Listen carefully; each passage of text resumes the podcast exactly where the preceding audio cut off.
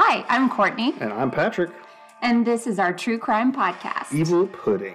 We are a husband and wife duo, I am ex military and law enforcement, and I'm a true crime professional fanatic. and we will together will cover the most depraved and most shocking offenders and events that you probably have ever heard of. That's right, only the most evil are covered here So join us once a week. as we serve up some evil pudding.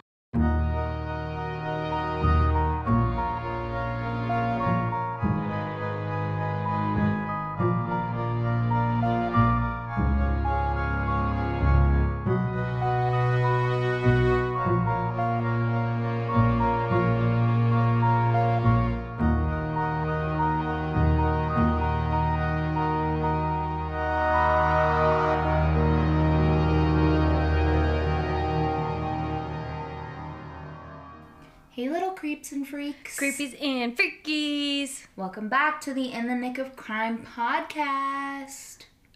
We are a weekly true crime podcast, but we like to do some spooky stuff. Some funny stuff. Yeah. This week's a little different, though. This week is different. We're coming to you guys with a, a very different uh, style of episode than we would normally do. Yeah. So, this is a true crime case. Mhm. However, it's a story. It is. So, we were contacted by a man named Tracie Daily. He is from the UK, and he actually invited us to tell his story. Mm-hmm. And it's a very sad and a very tragic story. It's a very emotional story as well.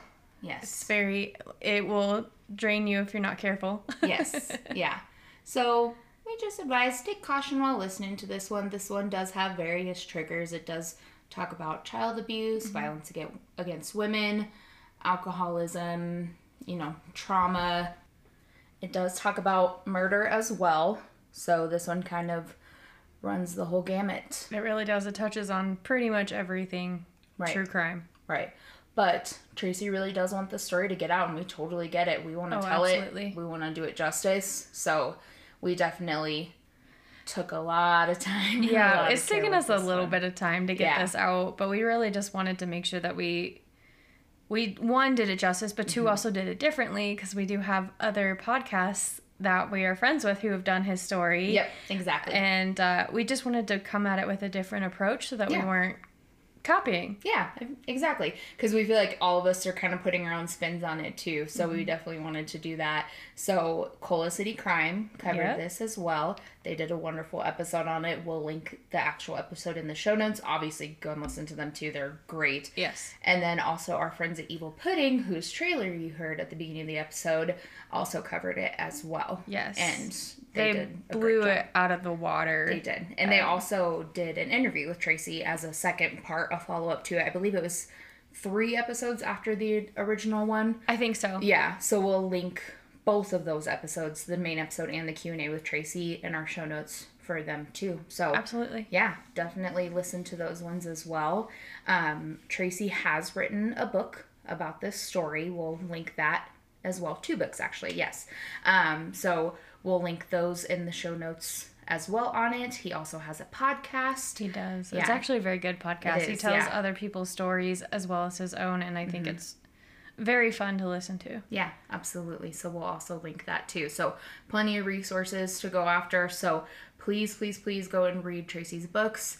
His, yeah, his stories need to be told. He has been through some shit, Yeah, but he has persevered. Oof. I give him mad props because I don't I don't think I would be as good of a person if I had gone through everything that he's gone through. Yeah, he is an incredibly strong person who has coped and really come to grips with everything far better than I ever could have. Yeah. and it's admirable to say the would absolute agree 100%. least. yeah. so yeah, he's just an incredible person. He's very sweet, very humble. Oh, so sweet. Yeah, and he just wants to get the story out however he can, and it's been a challenge for him too. Um, we did want to note that the names in the story are all changed. Mhm. Um, so these are, it's a story, but it's true. It's So, a true story, but names are changed for purposes of keeping other people Safe. safe. Yes, So absolutely. So, we're mm. just gonna get into it. Let's so, like I it. said, this one's gonna be a little bit different today. Yeah. We're not gonna do our weekly fuckery. We're not gonna do our normal, you know, stuff that we normally do. So we're really here to tell his story. I love it. Let's get into it. Yeah, we hope you guys enjoy this one and really connect with it like we did. Yep. This one, I know Courtney especially, but like we feel this one in our souls at this point. Absolutely. so yeah, and just thank you, Tracie, so much for allowing us and entrusting us yes. with this truly, and we hope that we do we it do justice. justice. Yeah, I know we've said that like five times at this point, but truly, that's that's been our biggest thing Yep. with this one. So we're gonna jump right in, friends. Let's do it. So our story begins September 7th of 1982, and this was when Tracie Daily was born. He was born in England in the United Kingdom, like we had said, and he was born at Macclesfield General Hospital to his mother Bernadette and his father Wenzel. Bernadette was known as Bernie by those closest to her and who loved her most, and her family originated from Manchester. They eventually landed in Macclesfield, Cheshire. Macclesfield is noted as a wonderfully scenic town. It's well known for its canal and its beautiful homes. And it also is known historically for silk production. Which I didn't know that, I didn't by either. the way. Very interesting. I was like, what? I'm like, of all the textiles, silk, Silk. specifically. Silk is the one. it. All right, let's go with it. Yep. Bernie, unfortunately, though, suffered from agoraphobia, from what Tracie recalls. So that's actually going to come into play quite a few times throughout this story. So just remember that. For anyone who doesn't know, agoraphobia is essentially the fear of leaving your house. You don't want to go outside. You're afraid of the unknown, of what awaits you outside of your home. I was actually going to ask you what that meant. Yeah, yeah. I was like, I actually don't know what that means. Yep, it's a fear of leaving your house to the Ooh. a fear of the outside, and it's absolutely debilitating. Oof. I feel like a lot of people have that Yes. now because of Yeah. COVID. Yeah, actually, it has definitely become more common Oof. Yeah. So Wenzel, Tracie's father, was a shop worker, and his parents hailed originally from Austria. Wenzel often worked in local farms and shops, as Tracie remembered. He didn't have the time to visit him at his grandparents' house. So, some backstory Tracie actually lived with his grandparents. Yeah. We'll kind of, We'll get into why, it a little bit more. yeah. So, Tracie lived with his grandparents. He did not live with his mother and father at this time when our story starts. Um, like I mentioned, Wenzel didn't really have time to visit him in his grandparents' house due to the long hours of work that he had, as he claimed. But I think some other stuff. I think other things played a little bit of a role in that. Yeah. So Tracie was the first of four children to be born to Bernie and Wenzel, and he has two younger sisters and a younger brother. Some of Tracie's fondest memories of growing up in Macclesfield were the times that he would spend with his grandmother, Pat. She was Bernie's mother. And there was the famous 108 Steps of Macclesfield. And his grandmother and grandfather Alan would go around and sing Christmas songs while walking through the town. And they would try to keep an eye out for the cobbler's shop that was in the town. And I guess it had a mechanical figure that displayed um, what should be a man hammering nails into a shoe. Oh, that makes me like totally think of Pinocchio. I, yeah, I kind of got the same thing from it. I thought kind of the same. And I can just picture it. Like, Tracie, seriously, I'm paraphrasing his words, so I want to be clear on that. Um, we actually should have mentioned this before, but I'm going to be kind of paraphrasing the story that Tracie told us, and Courtney's actually going to be reading some excerpts from Yeah. the stories from the books that he has. So I'm paraphrasing, but his words are beautiful. So, Oh, they're amazing. yes, he is such an eloquent writer. Very talented at it. Yeah, and I feel like that was kind of intimidating when we started with this story. Like, how in the world can we make this sound just as good? Um, so the story, unfortunately, is not one of happy memories like these ones. Well, there will be some happy memories that come into play, but they are unfortunately few and far between. Right. And it's not one of the beauty that lied in Macclesfield. In this story, we will share with permissions some extracts from Tracie's first book that's titled Tracie's Story. Again, like I said, we will make sure to link that in the show notes. The book is available on Amazon for digital reading or in paperback, and you can also find it on Tracie's website, which is mrtraciedaily.wordpress.com. We will also link that in the show notes. Perfect. So I'm going to go into a little bit of Tracie's own words and some of the ex- excerpts, if I could speak, that'd be great, uh, of kind of his stories. Um, my mother stood next to an old table, drinking a glass of water and looking out over the pond outside in the back garden. I can remember the water was more green than clear from previous trips out there amongst the trees. I must have been no older than six, and I knew nobody was out there. She looked relaxed. Her thin, tall frame silhouetted against the cool autumn morning, showing through from the glass doorway.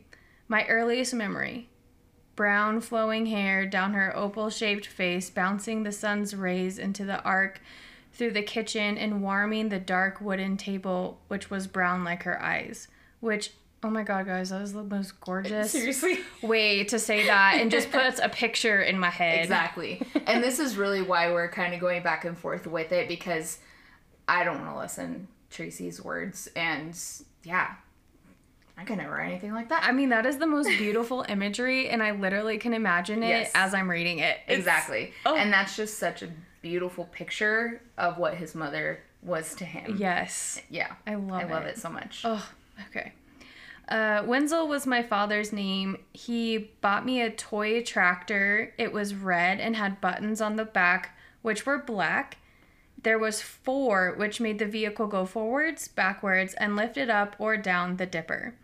He also bought a robot and turned it into a monster, which I want to know how he did this. Right. Because that's awesome. Right. Um, I was terrified of it, and he loved to chase me with it, which is truly t- sad. Like, why would you terrify your child like right. that?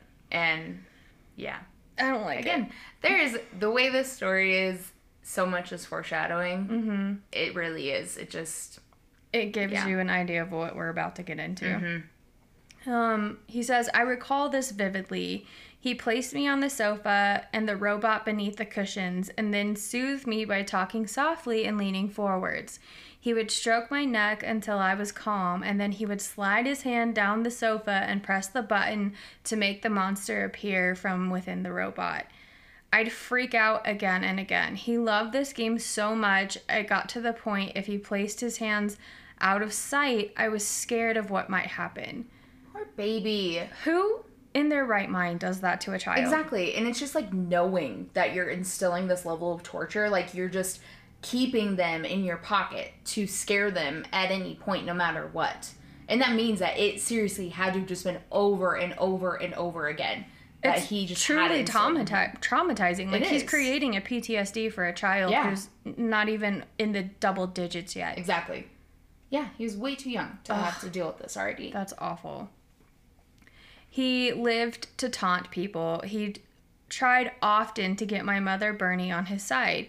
She wasn't amused, but this simply gave him another avenue to exert his authority. Shut up, woman. I'm only playing. Have a little fun with your life, life for God's sake. He snapped, throwing her a filthy look with which lingered several seconds longer than it should have. Although the appearance was of snapping, he was in control. He was always in control. Remember that. Yeah. He was always in control. You see, Wenzel always had a way with people, whether it was the people he worked with who thought he was amazing, the friends he had who claimed he was the nicest person you could ever meet, or the ladies down the road that people didn't mention often but were always shrouded in gossip and rumor. They'd say he was such a gentleman, but they'd say it was in such a way that you'd think that there was more to the story. And that's because there was. Wenzel was very much the ladies' man, which disgusting, but Yeah. whatever, I guess. Right. We're just Oh, I'm so angry. setting the scene so well of what a shitbag. His dad He is. is. He's just terrible. Um, Bernie, as everyone called her, had started to show signs of depression, less talking, and generally not wanting to go out of the house. It began shortly after Tracie was born, as she was always known as the happy go lucky girl before then. Her husband, Wenzel, had actually met her whilst she was babysitting. She'd taken a child down to the local park, and Wenzel knew right then he'd have a part of her bubbly personality. She was always laughing and dancing. So here we are at the beginning of this story, and already we've seen that he has made Bernadette a shell of her former self. Oh yeah, he's already throwing his narcissistic toxic- toxicity out there Yeah. and basically grooming her to be what he wants her to Yeah, be. Yeah, he's seriously like molding her into what he wants, and you'll see how he does that. But it's just It's gross. Yeah. Like And that's just- the best I can get. yeah, and just try to think of that as we tell this story of, you know, Tracie recalling that as he was told, because obviously this is inside of his mother, he ever had the pleasure of knowing really that she was a bubbly person, mm-hmm. and this was all stripped from her. It's, so terrible. sad. So after Bernie had Tracie, however, things really started to change. Tracie recalls a time in his life where he was ill and in pain. Tracie said, I was in pain. My throat hurt, and I felt like I'd been on the sofa for weeks. I was aware Alan, my granddad, a tinyish Irish man, a tinyish, a tiny Irish fella. That's really what I was trying to get at. Tinyish Irish. It's like an Irish car bomb. right. Oh, Lord. Y'all, Courtney sucks at words. Uh, let me start that over. My granddad, a tiny Irish fella with a deep southern accent, was reading his Western book in his jeans and cotton shirt with a green woolen hat pulled down. I think maybe, and also it's so funny because I think deep Southern accent. I think like Southern accent, like I know, that's what I thought too when I was reading it. Southern it. English. Southern English accent, Yes. which is so strange because for us, like you said, Southern is the South, Right. like our Southern twins in M3. Like Right. that's what I think of, Right. and so it throws me off every time I read that. I'm like. Southern accent. they don't have Southern accents, but they do. It's just Southern English yeah, accent. it's interesting. Um, he was lying on the floor, leaning against the sofa that I was laying on, his back, his black hair peeking out slightly. When he noticed I was awake, he folded his book and made wrestling gestures along with the television to try to cheer me up. I smiled, but I had no energy to join in. My mind was willing, but my body just couldn't make the effort. It was Hulk Hogan versus the Ultimate Warrior, my favorite match, which, by the way, I'm a big wrestling fan and I have watched this on film and it's epic. I know. I could just like picture this It's, in my head. it's so good. Oh, oh, Hulk Hogan, man. like, yeah, He's not a legend Just- now, but he was then. It's like bleach blonde mullet. then he just rips his tank top off because he's so strong. Brother. oh, oh boy. Oh, good times. um, he rewound the tape each time so we could watch it over and over. I had tonsillitis pretty badly, which is terrible. I can't even imagine. I've never Right. had tonsillitis, but I've heard it's gnarly. sucks. So he said, Nan had been spoon feeding me, but I couldn't take it anymore. I'd gone from crying when she tried to f- when she tried flat out refusing. I was on a waiting list and could hear her getting upset when I didn't eat. Nan had called my father around as I'd been on liquids for two days, and she told him as I lay on the sofa, I don't know what to do. He won't eat, and the hospital won't see him yet. My father looked down at me in his suede jacket, blue jeans, shiny chrome looking spectacles, and said, Oh my god, this kills me. Mm-hmm. Fuck him. Tell him if he won't eat, his throat will close up. Who? Such a great father. Who tells their kid that? Right, exactly. Such a caring fucking father. It's disgusting. Right. And then he just walks out. Mhm. Right. Disgusting. Probably should have just walked out completely since Right. you're not a father anyway. Yeah, exactly. Your Don't pretend like you are. Ugh, I started shaking with fear involuntarily. I didn't know what was happening to me. I knew I couldn't eat and believed if I didn't, my throat was actually going to close up, which you just put the fear of dying basically in that child's mind. And I wonder if his grandmother had called him hoping that he could scare him into eating. That's but it's like seriously, he takes it to such an extreme. And it's not okay. Like disgusting you're extreme. Mm-hmm. instilling psychological torture into this child, essentially. It's disgusting. It's terrible. Ugh. I had no reason to doubt him. I lay shaking while Snan tried to soothe me. I could feel her anger towards Wenzel as she brushed my hair back. Ignore him. He talks a load of rubbish, that man. I don't know what Bernie sees in him. I really don't. I'd like to say I relaxed under her touch. However, the truth is, I was arching my back and grasping for breath to check if I could still breathe. Mm. The more I flapped about worrying about my breathing, the worse I got. Which is so sad. I really just can't. Like, why would you do that to a child? Yeah. I mean, let alone he's got physical pain that's happening, and then you're instilling this mental pain on him, too.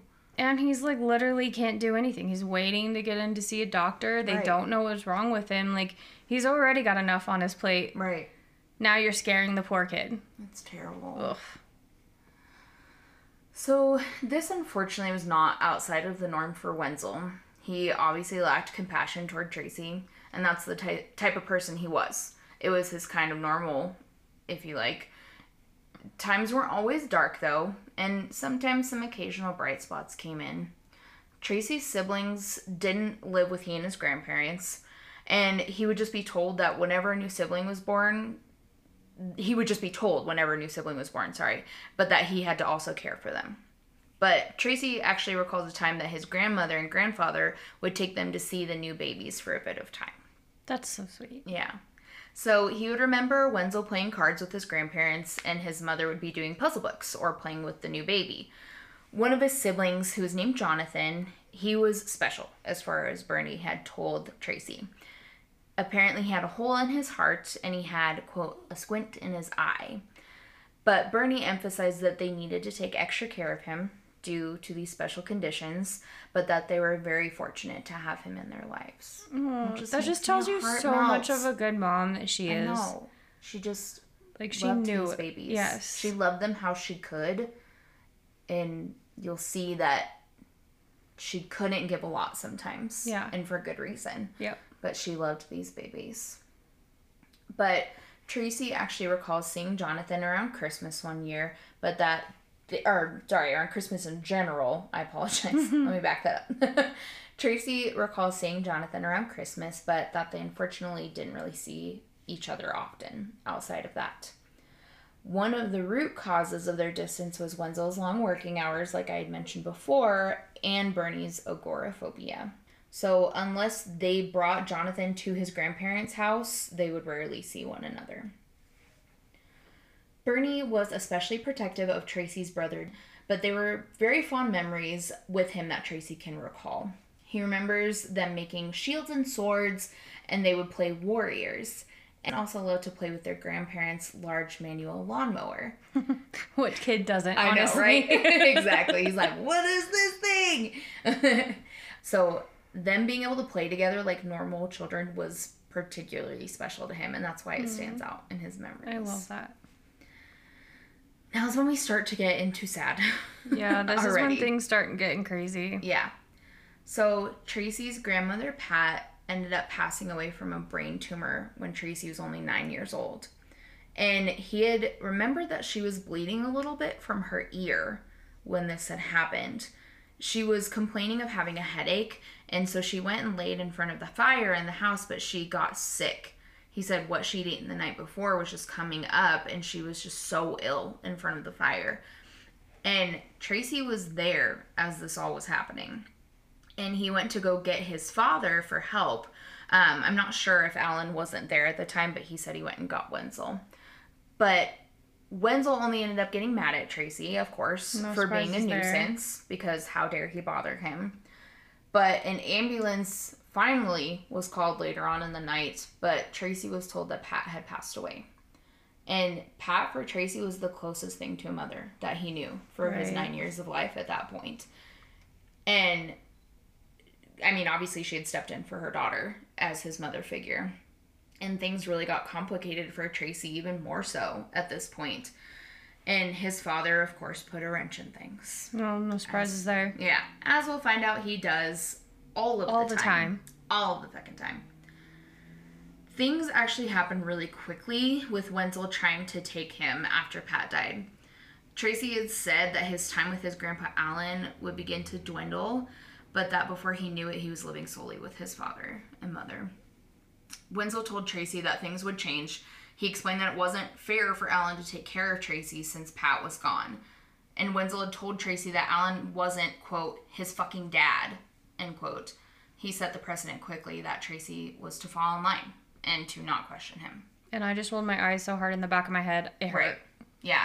And you have to remember at this point, Tracie, he knew what an ass his dad was, but he wasn't in the thick of it like his siblings were. Right. So this was a shock for him. This was just, it shook his whole world Right. at this point because he had known being raised by his grandparents at that point. So this is a terrible time. Yeah. The start of all of the terrible It's kind of like a shocker, really, if you think about it. Like, Yeah.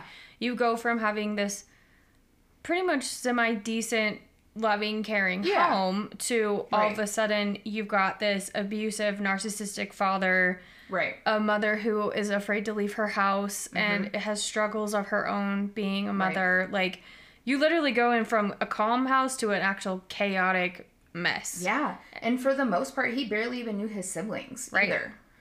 It's just crazy So- to think about. So crazy. Um, Tracie says that Wenzel had started insisting I spend three days a week with him. He seemed about as happy as it as I was.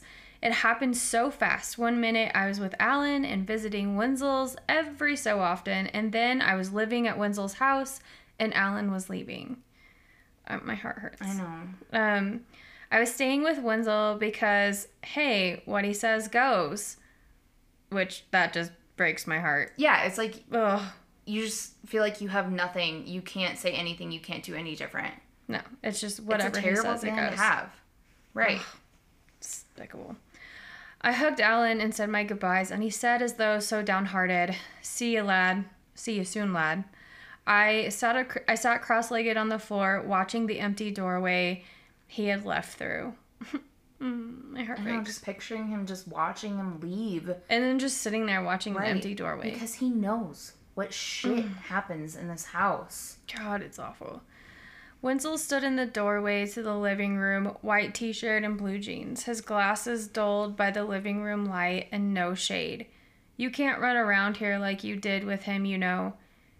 He can't look after you now. It's not fair to him now. There's only him there.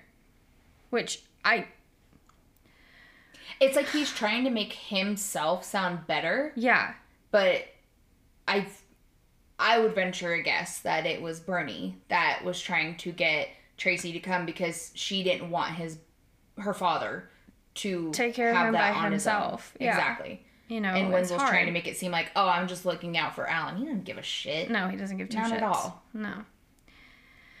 I noticed he had a paper clip holding his glasses together. He wouldn't he wasn't saying it in the form of an explanation, he was saying it in the form of an order.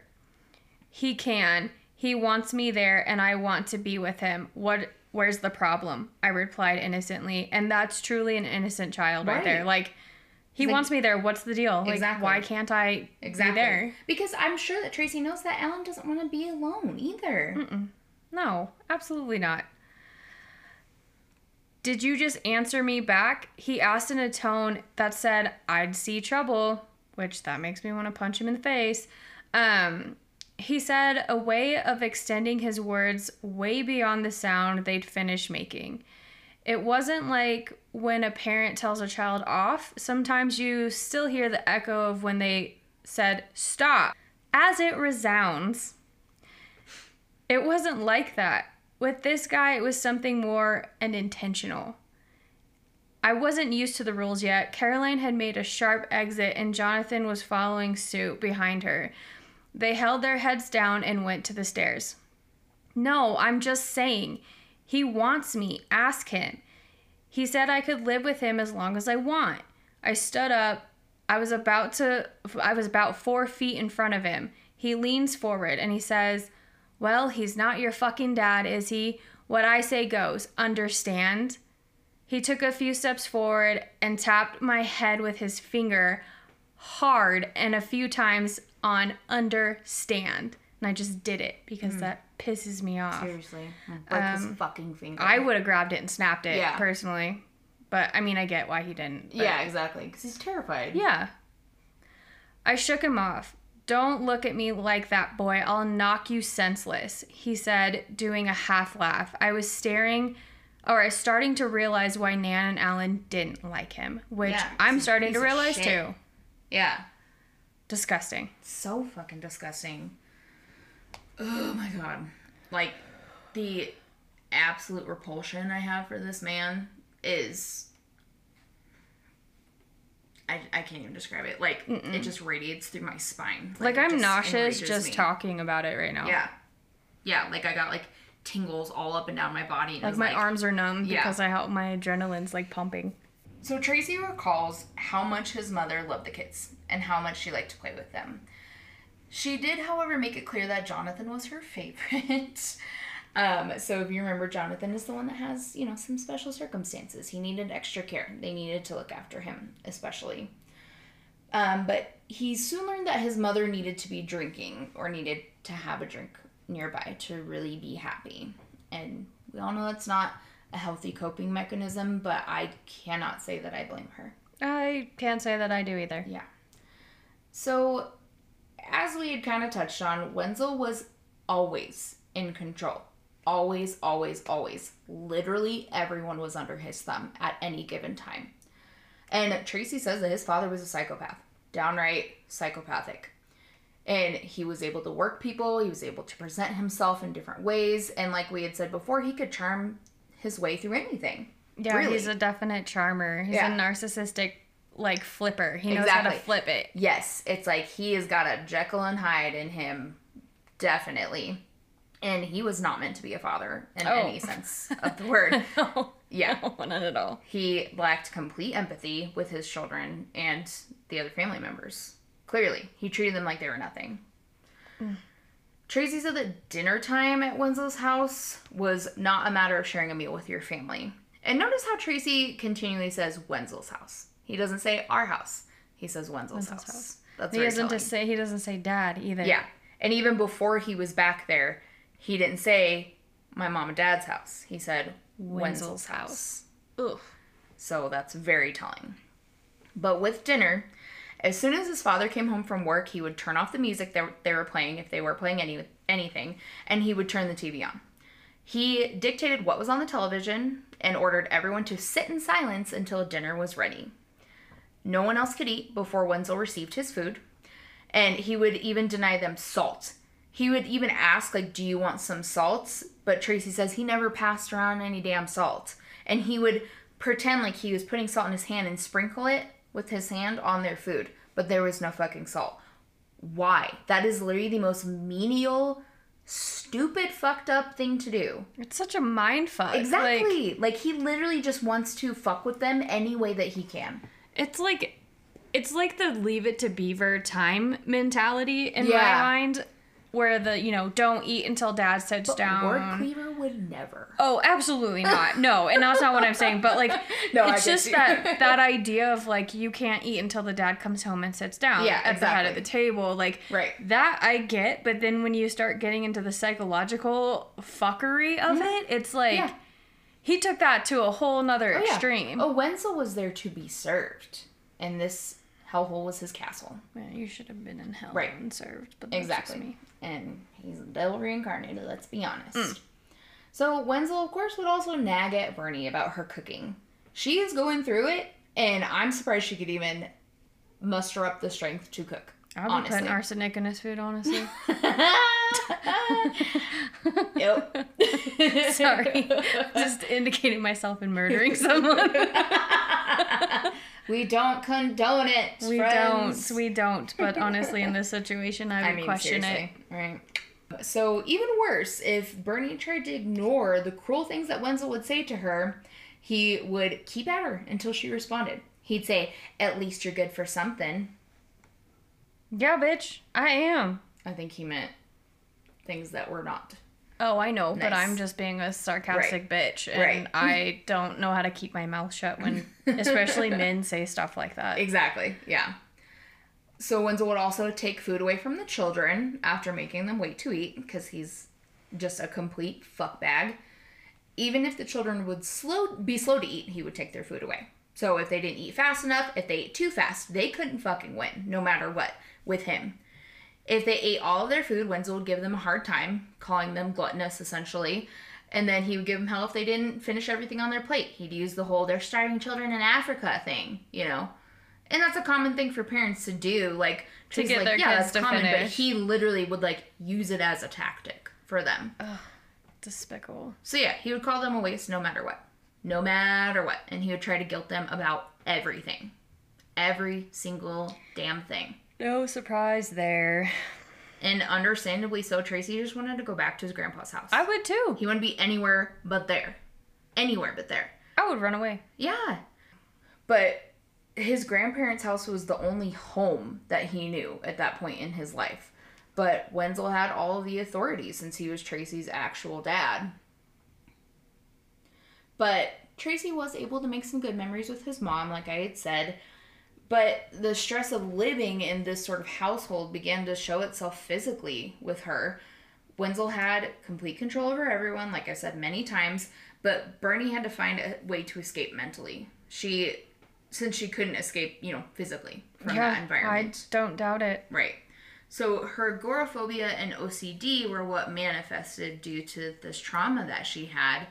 But Tracie did wonder if she possibly didn't actually have OCD. Um, but because like she would do things like separate their coffee, like so she could have her own coffee. It was literally just a matter of putting it in two separate jars. And it was just like it was one thing that she could control. So that's what he wonders if that's That's fair. Yeah. You create these abilities to control things that you can control. Exactly, exactly. And one of his sisters also ended up having a stutter, which that is a very common thing with trauma. But Tracie felt that none of them were able to have their own identities. Uh, they don't sound like they do. Yeah, they were behind Wenzel. They were not their own people. Ugh. Tracie said, Mom brought food in one by one. I wasn't hungry, but then I was never hungry. He told me, sit down as soon as the kids' plates were out. Just getting yours and mine, she replied. It was never ours. It was always yours and mine. She handed him a plate. He snatched it, grabbed her wrist, and pulled her down. About fucking time. Sit down. I'm trying to watch this. She rubbed her wrist and he laughed. That didn't hurt, he added. Yeah, Mom said, lowering her head. That didn't hurt. Look. He started tapping her face with the back of his hand repeated, repeatedly. Wow, I can't say that word. It's okay. Repeatedly. There we go. I'll put it together somehow. She pulled away. Stop it, she said, glancing at him and then putting her head back down. That didn't hurt. He grabbed her wrist with both hands, pulling it towards him in the middle of the sofa. No, please, she said, high pitched. He Chinese burnt her hand, which, if you don't know what Chinese burning is, it's very similar to like Yeah. Indian rug burning. Like, Yeah, I think it's the same thing. It's just like Yeah. yeah. they say it differently, but yeah, it's like you take you put each of your hands like on you know whatever their wrist, their leg, their fingers, whatever, and you move your hands in opposite directions to twist their skin. and it's painful. I do not like. I Yeah. hated it when I was a kid and other kids would do it. Yeah, Um, she winced and tried pulling away, but he wouldn't let her and gave her a "you know what you'll get in a minute" look. Which, fuck you. seriously, I just want to fucking. Punch I want to punch him so hard. Ugh. These kids, please, she said as she looked up at us. Well, should I do it? I couldn't let others answer. I knew whatever they said, this was bad. This was trouble waiting to happen. If anyone said, yes, mom got told, if anyone said, yes, mom got told, see, even the fucking kids hate you. You're useless. You're fucking useless, Seriously, Wenzel. like Not you her. are useless. Oh God. Um, and he would burn her. I know I'd seen it before. If he said no, then we'd be stood in the middle of the room and slapped until we cried and then told to stop crying. Or mom would be hurt in front of us to prove he could do what he wanted no matter what. I looked him dead in the eye and said the only thing I could think of good day, which I love, I love it. Like it's such a sweet little diversion tactic. like I can just picture him like, "Good day, Good day, like- unsure of it, but like this." I almost hear like a distract him. sarcastic, like a sarcastic, like "Good day, Right. good day today." Yeah. Yeah. He laughs. Good day. Eat, eat your food. eat your food. God, I got this. Eat your food, you smart ass little shit. Your mom's gone to a lot of trouble over this. Sorry, state of a meal, haven't you, babe? Ew, disgusting. Yeah, he really is. He said this while twiddling her hair, and she had not, and she didn't try to pull away. I, I just, just I keep stuttering over my words because I think honestly it's just making me panic. Yeah, and it's uncomfortable. Like, I just have never. And I mean, I know we're getting this and like remembering all of the bad parts at one time, but I'm just like, seriously, every single fucking tactic that he can think of to mess with them mentally. Mm-hmm. It's and it has me because he's such a small piece of shit human that it makes him feel bigger to Yeah. make them feel like shit. Mm-hmm. That's literally the only thing I can think of. That is what he's doing. it's disgusting. it's, it's that like- flip tactic, Yeah, right? exactly. It's like reverse psychology, gaslighting, literally all of the psychological torture that you can put in a box. And he's also physically abusing them. So, all around piece of fucking garbage. Facts. Fuck count is up in this one, friends. Don't fret, kitty cats. we got more to come. Because we're just gonna get more heated. So, Yeah, it gets pretty wild, guys. We haven't even touched on yeah, half of it. exactly. This is just the beginning. Oh, God. Okay. Tracie recalls how they weren't allowed to fall without being punished. Think about that. They weren't allowed to fall without being punished. Do you know how many times I trip and fall? Like, you joke about that. I Truly falls walking. I trip She over painted lines, guys. Like every time I'm like walking more than like ten feet with her, she's like, "Oh, I tripped."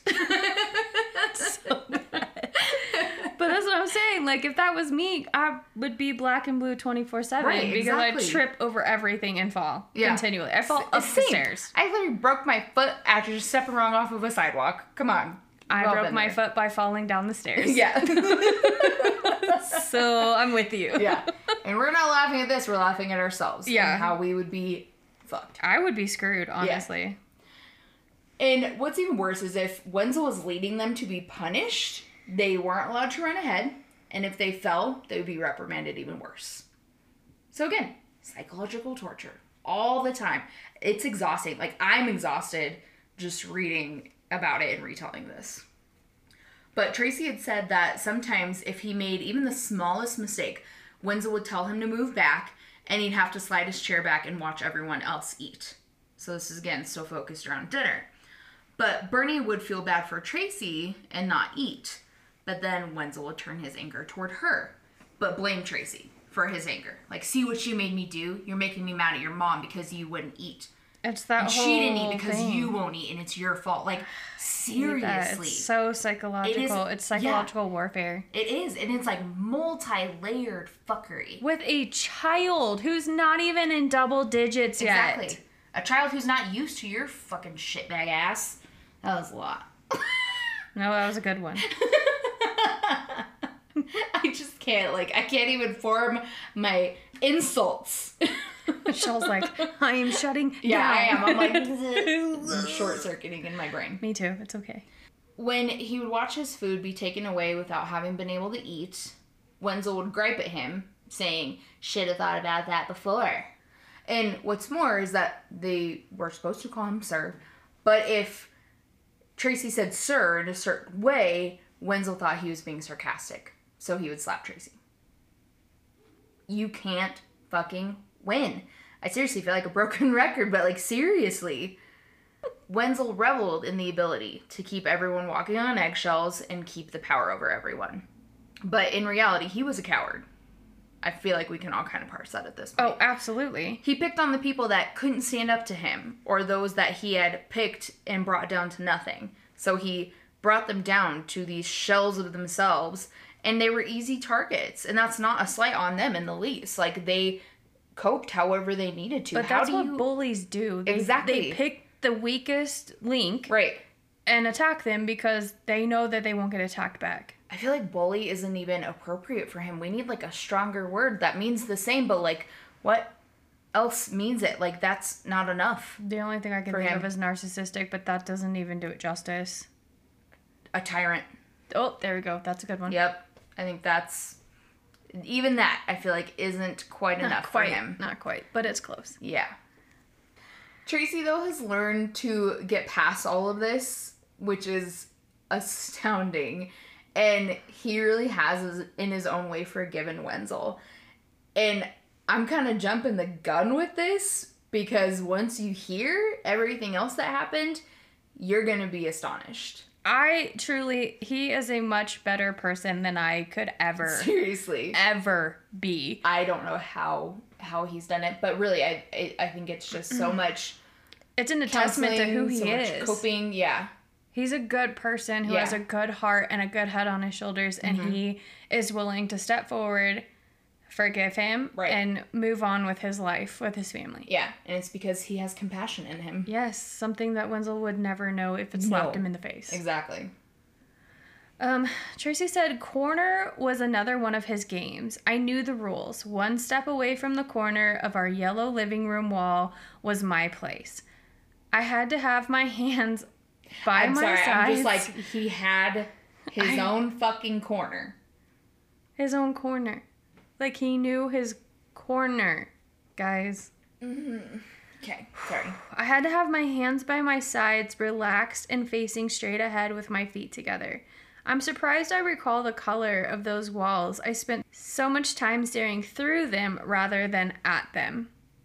It's strange to explain those feelings where I'd be stationary for so long at a wall and yet aware of everything going on around me. More often than not, the slightest sound, and I could place what it was and who had made it if you were walking around busy, you don't really notice your legs that much because you're moving in different ways. However, stood in one spot for hours, eventually you notice it a lot. So it's good to move your feet and legs around a little. The fact that all, out of all of that, that's what he takes away from it. It's just good to move your feet and your legs around. No, honey, like think about that. You're literally standing there for so long that you have learned to tell by the sounds that people make who it is. And I get if they're like, you know, coughing or like clearing their throat or something, or if they're, you know, yawning, sneezing or something like that, but it's literally like their gait, They're moving. their mannerisms, yeah. And it's just and it's one so thing to memorize it by chilling on your bed, like playing on your computer, and you hear people and you know Yeah. it. But like he's literally standing in a corner, staring at a wall for There's so nothing else to do but listen. Oh god, it just makes me think of like I, when I was growing up, kids used to their parents used to put them on like a piece of wood and then rice, and then they'd have to kneel on it. Yes. That was a big thing when we were kids. I don't know if you I don't And know if you remember that. Legitimately child abuse. Oh, absolutely, because you bleed if you move at all. Yeah, and kids are ending up with scars Bad ones and like fucked up knees because of it. yeah, like that's what that makes me think of. Yeah. and it's both of those are forms of child abuse. It's so disgusting. But Tracie told us that Macclesfield had a pub that was, um, I remember it saying about five miles down the road from where they lived, um, but I may be a little bit off on that, so I apologize. Um, but it was called the Golden Lion. So What a name. right? so rival teams of different football teams, like rival fans, I should say, sorry, of different football teams, they would be at different pubs watching the games. That's a big thing over there. really big very thing big. over there. Like people are wild about it.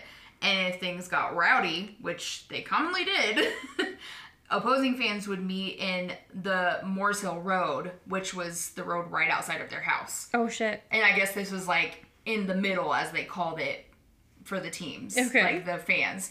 And um, Tracie remembers them actually having a stabbing victim of one of these fights on the couch of his grandparents' house. So again, this poor child is just experiencing trauma all around. Every worst possible thing that a child Yeah. can experience. And this was like literally before doing it. anything else happened. So he's just like, okay, this, is another This is normal. So now we're gonna talk about Alan, Tracie's grandfather, a little bit more. So Tracie remembers Alan having epilepsy. He had Alan had walked downstairs one night after he had just recently moved, and he ended up he wasn't awake. It sounds like, and he ended up going outside and urinating on the street. And I guess Pat had like followed him out there, but she didn't want to wake him up and startle him and cause an episode. Um, but somehow she got him, you know, back into the house. Another time, though, Alan had hit his head when he was having a fit, and he had to stay in the hospital. Mm. And Tracie recalls going to the hospital to visit him with his grandmother, and they brought him an apple pie, which is so sweet. So I'm like, I didn't know that was really a thing in the UK because I'm like, I just think apple pie, you know, America. It's like, It's li- it's at every single one of our like independent yeah, exactly. celebrations. They're like, it's such an America thing, but good to know it's not. So Americans stop claiming shit that isn't just yours. Absolutely. But Tracie remembers Alan asking the nurse who they were when they were leaving. So apparently, so unfortunately, he had had some memory loss. oh. But the nurse had said, you know, that's your wife and that's your grandson. And Alan said, "Holy shit, I'm married," which I, love, it. Just the so most much. innocent, sweet I excitement. I love it so much. Um, but unfortunately, Tracie had to learn how to navigate these fits for Alan.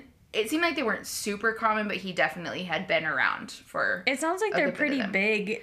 yeah. for like I don't know if he few was having times he like grand them. mal seizures or you know what was happening, but definitely scary for Yeah. a kid to have to deal with Totally. but also good for him to know, you know, Yeah. how to handle things. So Tracie had learned not to let his grandfather grab him if he was having an episode, and he also learned what the quote recovery position was for him. That's so like awesome. yeah, the position to put him in. I'm assuming so you know they didn't choke or anything like that. Yeah, it's usually on their side, and you kind of Right. let them do their thing. Right. This unfortunately does, you know, bring about some complicated memories for Tracie though. Um but we will Courtney will get into that a little bit later. So Tracie remembers his grandfather commenting on how bare their home was around Christmas time the year after Pat had passed away. He said that she always made a really big deal about Christmas and decorated the house, and it was just a nice memory, clearly, for Alan and Tracie. But her absence was definitely felt. And it wasn't too long after she had passed away, so I think it was just really difficult, which is completely understandable. But Tracie had actually remarked how he hated Christmas and people at that point, and I think it was just circumstantial. I mean, I'm with him. I'm not a big Christmas fan myself. I'm not a big hated people, fan too either. At that time, like hated people. no, I get that. I just I I feel with him. I'm kind of I Mm-hmm. understand that. Like sometimes Christmas holds a very different image for people when they've been Exactly. through stuff like this. There's a lot of people that Christmas is more negative for It and it may not be for any particular reason, you know, and that's normal. Christmas holds a lot of different things for different people. It does, and it's just Yeah. sad that he felt this way at such know, a young kid, 'cause, age. You know, kids should just be delighted by Christmas. You know, no They matter should. how they see Christmas, it should be a happy time for them. And I know Christmas gets such a bad rap for being so commercialized and like parents spoiling their children so much because you know kids that have less, they obviously don't get that same thing. Right. You know. It's because he's so young. He should be loving and excited Right. about Christmas, not. Right. Because even the children that have less, I've known, you know, plenty that still Oh, see the magic love of it. Christmas. Yeah, so because their families make it special. Absolutely. And clearly, Pat made it Pat special. made it special. So Yeah. with her absence, it was harsh. Absolutely. So this was on Christmas Eve that Tracie had remembered his granddad talking about this. The next day, Alan went and woke Tracie up and he got them some tea and biscuits. Mm-hmm. And when Tracie got out of his room, he actually saw that Alan had decorated the house. And this gives me warm tingles in my soul. My little heart. I know, I'm like getting in a good up. way. But I have little tears in my eyes. because this poor kid had so few bright spots. But his, his life. grandparents really tried to They give him those bright spots, and I absolutely did. love it. Right. And I say this kid because I don't I don't pity Tracie at all. No, and I know absolutely he not. doesn't want that because he has persevered. But the child that had to go through this, Yes. that's The child had to go through heart. this to get to where he's at exactly today, and to that's become the amazing person that he is today. absolutely. And I think that's the part that you and I feel so heartbroken for is Yeah. that child. Absolutely. But Alan did all of this while Tracie slept on so Christmas sweet. Eve, and it just makes my heart sore. But he remembered the beauty and the grandeur that he saw of it, and how Alan had done all of it on his own, and even the Christmas tree. He was just so taken aback by it, and I can just imagine his heart just skipping a beat because it's like he had clearly come to terms with there wasn't really going to be a Christmas this year. But his granddad changed that for him. I might cry at this next part. so, Alan and Tracie both went and knelt before the Christmas tree, and they took a moment of silence for Pat. Tracie noted that they weren't really praying or anything like that, but it was just honoring her in that moment. They both began to cry at the same time, and they held one another in front of the mm-hmm. Christmas tree. I love it. And Tracie remembered how his grandfather's clothes had been stained with his tears from him holding him. And fortunately, they had gifts that they had already bought for one another when Pat was still there. Because, like I said, this was not long after she had passed away. So Tracie had remembered feeling an emptiness, though, that night when they said goodnight to one another.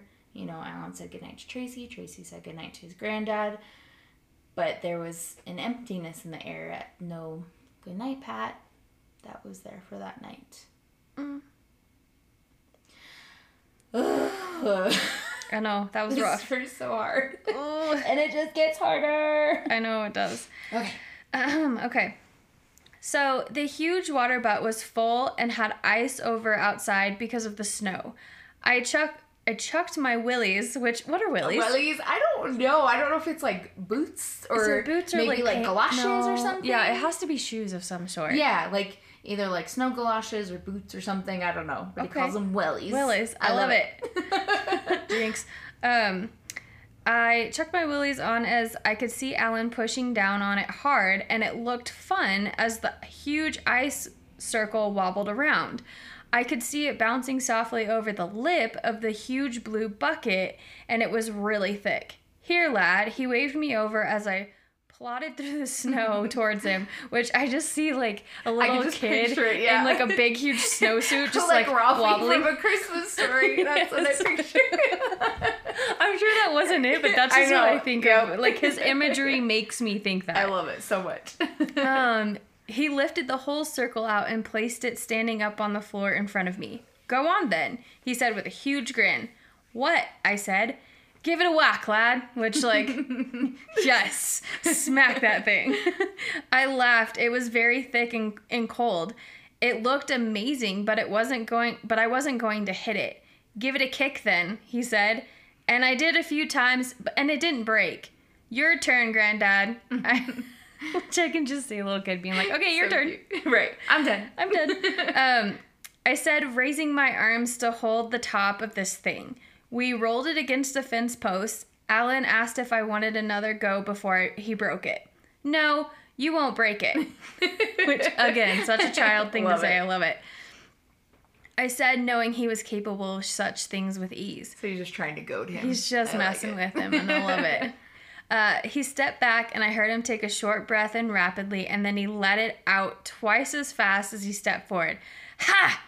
the ice ring went clean in half, and it fell to the ground. And I belled, I bowed to him, Aikido style. Aikido style. Yes. I didn't know that that's what that was called. Yeah. I'm learning new things. I love it. I just the whole imagery of it. He's just so good at putting an image in my head. Like the way that he writes, I'm like, oh, I can see this. I see it all. And this sweet, precious baby is trying so hard to just give his granddad a little bit of normalcy, to give him some happiness. And it's just so sweet. What child that young thinks like that? A child that's been put in a situation where they have to be like that. And the selfless child, mm-hmm. a truly selfless child, Absolutely. which is rare. Very rare. Absolutely. Tracie recalls to us how he and Alan stayed in their same routines after Pat passed away. It really seemed comfortable for his grandfather, so again, Tracie wanted to help his granddad cope how he could. He remembers sleeping on the floor in his grandmother's room. At this point, she had been deceased for a little over two months. Tracie knew that his grandfather would struggle to be okay and settle after Pat passed, which is completely understandable. Oh, yeah. When he would sleep on the floor, he would wait until he heard Alan's breathing change. And then Tracie would allow himself to sleep at that point. So he's just Again, such a selfless child. exactly Like, just looking out for his granddad, and it really seems like he had become his grandfather's watchman yeah. at such a young age. That's such a strong responsibility, but I really wonder if he found some comfort in it because it seems like he fell into it so naturally, you know. He did. And I wish that he could have stayed there. Yeah. And just to, you know, kind of point out the obvious, we are going back and forth with this. And I feel the reason that it was told to us in this manner, like I said, we're not taking Tracie's words exactly. Courtney is doing quotes through this, but I feel like it kind of just lightens up. some yeah, it's a very good flow of like, we get really dark, we lighten back Yes. up. We get very dark, we lighten back Yeah. up. It's a good Bringing combo. us back to neutral, if you will. Yes. Like our lovely Paige and Sam. So we're not going to go full T Rex. No full T Rex. I've gotten close. at this point. Yeah, you have a couple times. That's okay. it's okay. So, the night that Tracie recalls, he had heard a bit of noise and he realized that his granddad had got up to use the restroom. He wanted to actually try to do something to lift his spirits a little bit. So, he was trying to kind of plot something to see if he could either scare him or trip him in the hopes that they may be able to kind of have a play fight or just have a good laugh after a dark time. You know, he's just continually trying He's to lift trying his to help him. But unfortunately, though, this isn't what happened. So Tracie recalls Granddad took a step in front of my feet and I reacted. I spun to the side, straightening my leg and my ankle, keeping them tense, and turned my foot, knocking into him perfectly just how he had taught me. Got him. He tripped, and the second he started to fall, I knew something was badly wrong. He fell forwards and immediately went into a fit. He toppled and fell, hitting the radiator on the wall, which I totally forgot that like radiators were Yeah. like not built into your home. like they Right. were little, literal metal pieces, Yeah. like Exactly. ginormous pieces. Yeah. Um, I and heard by fit too, sorry, Tracie means An epileptic fit. Yeah. I heard it rattle in the dark, but didn't see the impact. And then he was upright again and falling backwards, straight down like a falling wall. Oh, guys, this is killing me. His head hit the floor hard. He landed on Nan's bathrobe, which I'd used to cover myself up with because it still smelled of her, which is like, oh my god, so precious. Um, it did nothing to hide the vibrations through the floorboard of his head hitting them. I remember the sound of the pipes rattling to this day. I grabbed his face and turned to remember everything I'd been told. Don't move him, get up, don't put anything in his mouth, don't let him grab you. When he stops shaking, put him in the recovery position. All the information hit me within milliseconds. He wasn't shaking, he wasn't moving. As far as I could tell, he wasn't breathing. I knew if he wasn't breathing, he needed immediate help. He must have slept in his jeans because his keys were on the chain attached to them and currently in his pocket. I could see the chain and the bulge. I crawled over him and dug my hand down deep, struggling to remove the keys in the metal clasp. I ran downstairs to the front door, literally. I fumbled with the keys and ran outside. My memory blanks here. I don't know who I told first. I don't know where I went or what happened. I do recall the verdict brain hemorrhage, just like Nan. I also remember it was two days until his Doberman lay down and died oddly. Oh, sorry, that kills me. Um, Doberman laid down and died oddly. The only rem- only memory I have of our old dog. I couldn't tell anyone. I was destroyed. I'd lost my parents as far as I was concerned. That got me so hard. So yeah, so now Tracie's lost both of his grandparents and their dog too. And the fact that that's the only memory that he has of their dog too. I just can't even It's just so heartbreaking. and It's all in twos. Did you notice that? Yeah. So it was like two months and then 2 mm-hmm. days, which mm-hmm. is just heartbreaking. just the amount of horrible, horrible stuff that he had to go through. It just, I can't, like, I literally can't even match my feelings. like, I don't even know how to process this because I've never had to be in situations like this. Like we've had, you know, everyone has their own versions of trauma, but nothing like this at all. No. Oh boy. So this string of trauma, literally that's the only way you can describe it, is what likely led to Tracie becoming mute for a period of time. He felt that it was as if he had no one to protect him anymore, understandably, because his protectors were gone. He said the people who were supposed to protect him from even the things that they were scared of, which his parents, as far as he was concerned, even though they weren't, they were gone at this point. And His two people in his corner. Right. How alone must he have felt? Mm. At this time, Tracie was moved back into his parents' home. A home his true parents, his grandparents, like I said, didn't approve of. Which he even realized that his grandparents didn't approve of him living there. Mm-hmm. And it was clear that helplessness was beginning to creep in on him. Tracie recalls how everything changed at that point. His mother was clearly struggling with the death of her mother, Pat, and she had turned to drinking, like we'd said before, and she was responsible for taking care of all of the kids and doing all the cooking. And while you're struggling so much like that and having to care for other humans and having to take care of this stupid shitbag of a man, I'm getting really upset. Sorry. I know, I can see it. I'm sorry. she was extremely depressed and her agoraphobia kept her from being able to make even make it even past the lamppost outside of their home. What's sad is that tracie remembers that his aunt betty or maggie would bribe her with a bottle of sherry if she left the house and made it past the lamppost i think was their marker. So that's mm. the only reason she would even try to go out. So it's like they used her I mean, I get it. alcoholism against her, but I also get their desire Yeah. to want her to get out of the They're house. trying to help her, but that's the only way they know how is by Yeah. bribing her with her her It's- vice. Yeah, it's a catch twenty two. it really is. You know, both are unhealthy, but it's like, what's more unhealthy at that point? right? Because it didn't sound like she was like a full blown alcoholic. No, she sounds like more like a functioning alcoholic. Yeah, like it's like she definitely used it as a crutch, and it was Yeah. absolutely a problem. But I don't think I don't was- blame her. Yeah, I really don't. That fuck situ- do that situation would create it. I don't Yeah. care who you are. anything to numb it, honestly. And it's not healthy, but God, who would do it differently, honestly? But Tracie remembers watching her from the bottom of Moorhill Road. where he says, "I usually sit beside Wendell, Wenzel, Wendell, Mm-hmm. Wendell." He's a fuck face anyway. fuck face anyway. I'm gonna ruin the name every time. Right.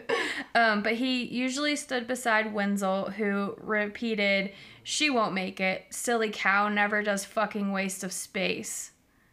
Fuck, are you Seriously. kidding me? Like, did you truly just tell your child that, but then degr- degrade his mother like that? Like, I am. As soon as she get home, whoever had taken her would say how well she'd done and how proud of they they were of her for trying. Then our visitor would leave and he would start up, Waste of time, wasn't it? Don't know why you'd you bother. Which, fuck you. Seriously. Um, if it wasn't for me, you'd have nothing. Fucking u- useless you are. What are you? He'd ask. She'd look down and he'd repeat, Well, I'm talking to you. He'd pull her chin up to meet his gaze. What are you? He'd sneer. Useless, she'd mother, mutter. That's right, don't fucking forget it, he demanded and would walk off. We all knew if she didn't reply, he'd slap her around, and if she did and if he didn't get the reply he'd wanted, he'd start on the kids, usually me. I'd take a few whacks and he'd insult Bernie and Caroline until mom said, I'm useless. Then he'd stop, but not until he'd dish her an order, make food, or go get upstairs. Like, you're a disgraceful piece of shit. Like, I have I have no words. yeah. I just No. I can't even articulate how I feel I don't blame you. about this disgusting man. It's like he literally continues to drag her into the ground farther and farther and farther. He is pushing her down. Yeah, because Until he wants to make completely over her himself feel bigger and better, and he Yeah. doesn't want her to think that she can step up to him. Exactly. Because I bet you 20 bucks, if she could step up to him, she would damage him. Yeah, absolutely. And I think he knew it. and I feel like he started so early on her that she didn't even know what was happening. Fair. And then by the time he had already broken her down a bit, he knew that she wouldn't step up to him, and that's when he really started in. Yeah. It just is so fucking disgusting. Yeah. But Tracie remembers Wenzel even having his own limits, especially with Jonathan, who again was his brother that had some health issues. And he remembered that Wenzel would never hit him. Which I'm not against that, but also like you have the empathy to not hit that child, but It's there somewhere. You think it's okay to hit your other children. Right. Like, I don't understand where that Right. empathy comes from. I remember that day well. Jonathan was playing with the plastic washing basket, and Wenzel gave Bernie the sort him out look, which, again, fuck you. Seriously. Sorry, I can't. I just can't. She replied, He's just playing. Wenzel stared at her, and she moved the basket from Jonathan, who promptly went back over to play with it. Wenzel slammed his plate down and stood up, heading towards Jonathan. Bernie threw herself at him. I'd never seen her move so fast.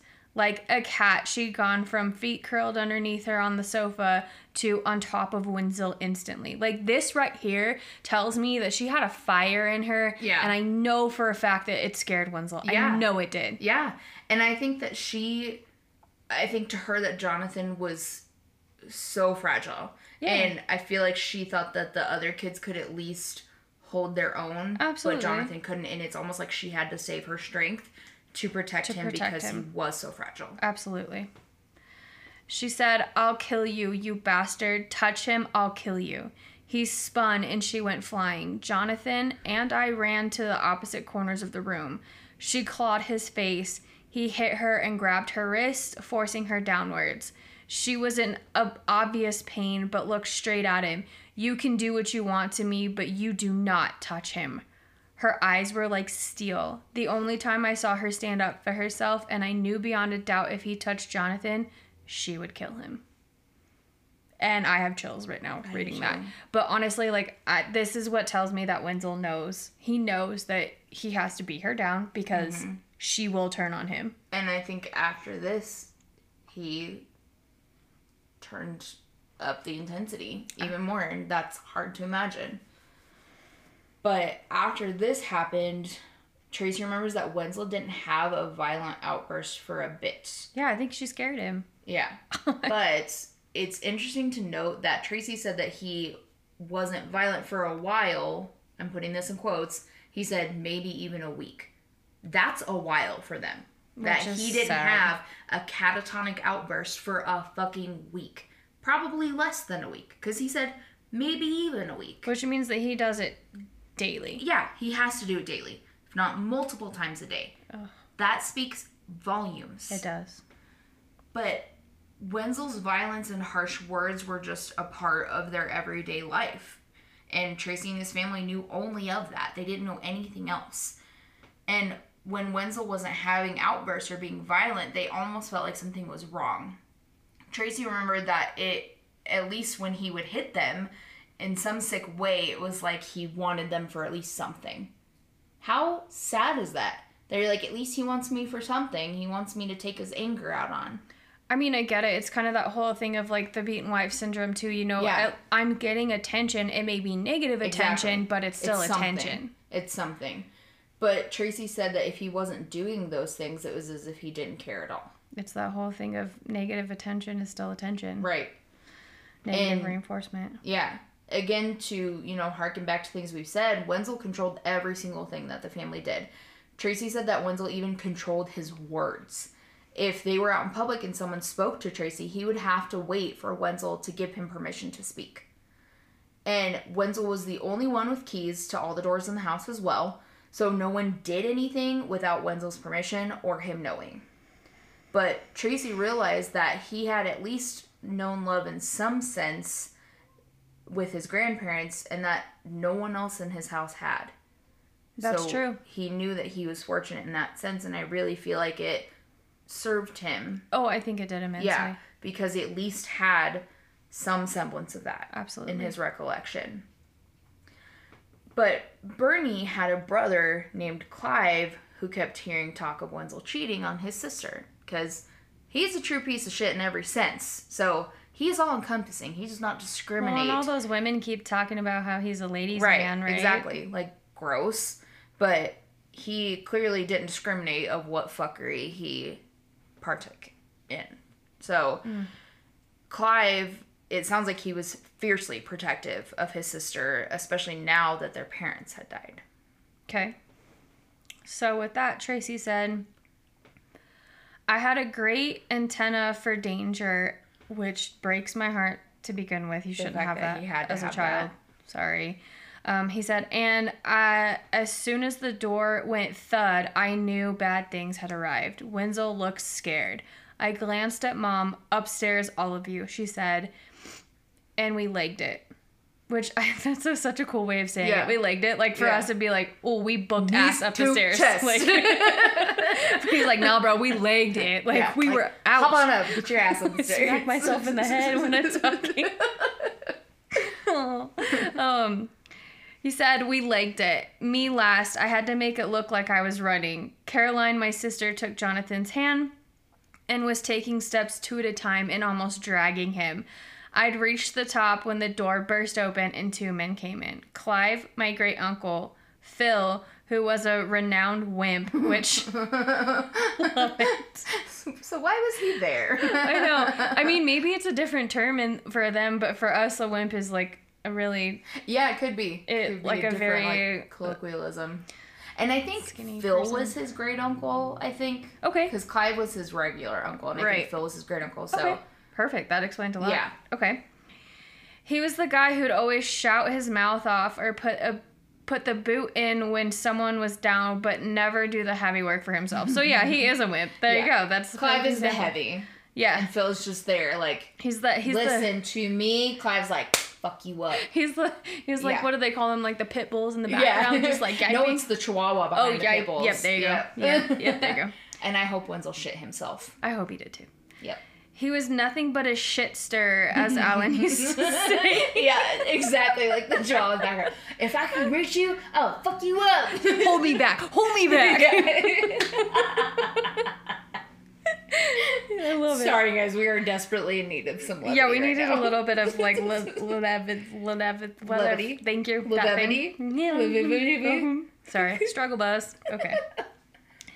He moved Bernie into the kitchen by pushing her in the back and closed the door. Just a chat, stay there, he said as Clive pushed Wenzel into the living room. I love this so much. Oh, I'm just I'm so much. I'm so amped right now. I don't now. condone violence, but I want him to get his Oh, I condone violence so in bad. this way when yeah, it's exactly. necessary. When you're a piece of shit like this, hope you get your ass beat. Absolutely. I made myself small by bending down and looking through the cracks in the banister railings, which I love that he did that because that's awesome. Yeah. They were cracked white paint. The living room door was partially open. There was lots of shouting going on, and Clive was pacing. Wenzel had curled up in the corner between the sofa and the gas fire, fucking which coward. you should be. Yeah, exactly. But that's where you should be all the time, mm-hmm. just saying. Mm-hmm. I'm sure he was hiding. Bernie came out of the kitchen. Luckily, she didn't see me. She entered the living room, and the door was more closed but still left a gap. I heard the ironing board rattle and Wenzel scream.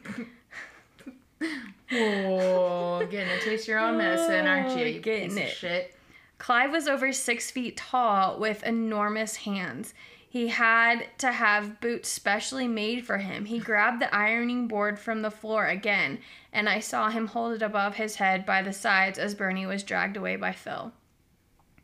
Clive let fly with the ironing board, slamming it several times into the curled up Wenzel. He didn't fight back. Yeah, you bitch. Yeah, you shouldn't exactly. have to fight back because, you, deserve know- it. Yeah, because you know that you're a little piece of shit and you can't actually hold your own with anyone that's your own size, physically and emotionally. Absolutely. I'm so pumped right now. I have so much adrenaline going through my system. hit past full T Rex on this one. Full T Rex.